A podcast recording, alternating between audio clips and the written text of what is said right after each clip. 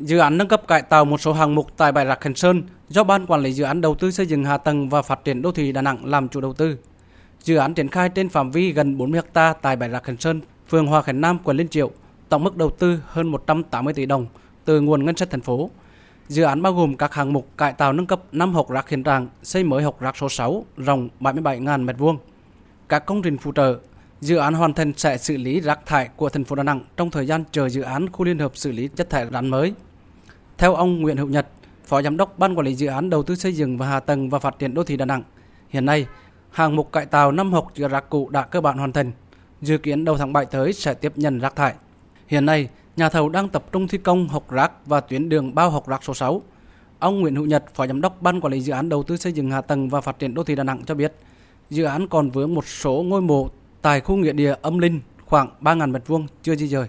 Hôm nay là vướng một số cái mộ Âm Linh, thì Ủy ban đang theo duyệt cái vị trí xây cái nhà Linh thì sẽ dời và có mặt bằng thì ban sẽ triển khai làm. Cái thứ hai là một cái đoạn đường bao, hôm nay là nó vướng cái đá góc nó quá cứng, cũng đã trình xin dùng phương pháp khoan đổ mìn. Hiện nay là Sở Công Thương là đã thống nhất rồi, ngày 27 sẽ tiến hành đổ đá và sẽ hoàn thành cái đoạn đường còn lại trong vòng 15 ngày là sẽ dứt điểm cái hộc rác số 6.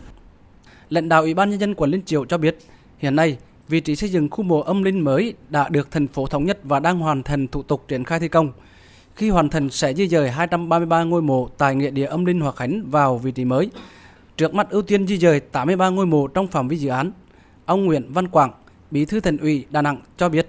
dự án nâng cấp cải tạo một số hạng mục tại bãi rác Khánh Sơn là công trình trọng điểm thành phố mang tính cấp thiết để xử lý vấn đề rác thải đang bức xúc hiện nay. Lãnh đạo thành phố rất quan tâm, nhiều lần kiểm tra và tập trung tháo gỡ vướng mắc để dự án triển khai đúng tiến độ. Ông Nguyễn Văn Quảng biểu dương quận Liên Chiểu đã rất trách nhiệm trong tập trung tháo gỡ vướng mắc, giải phóng mặt bằng, đồng thời đề nghị chính quyền địa phương tập trung xử lý các vướng mắc còn lại.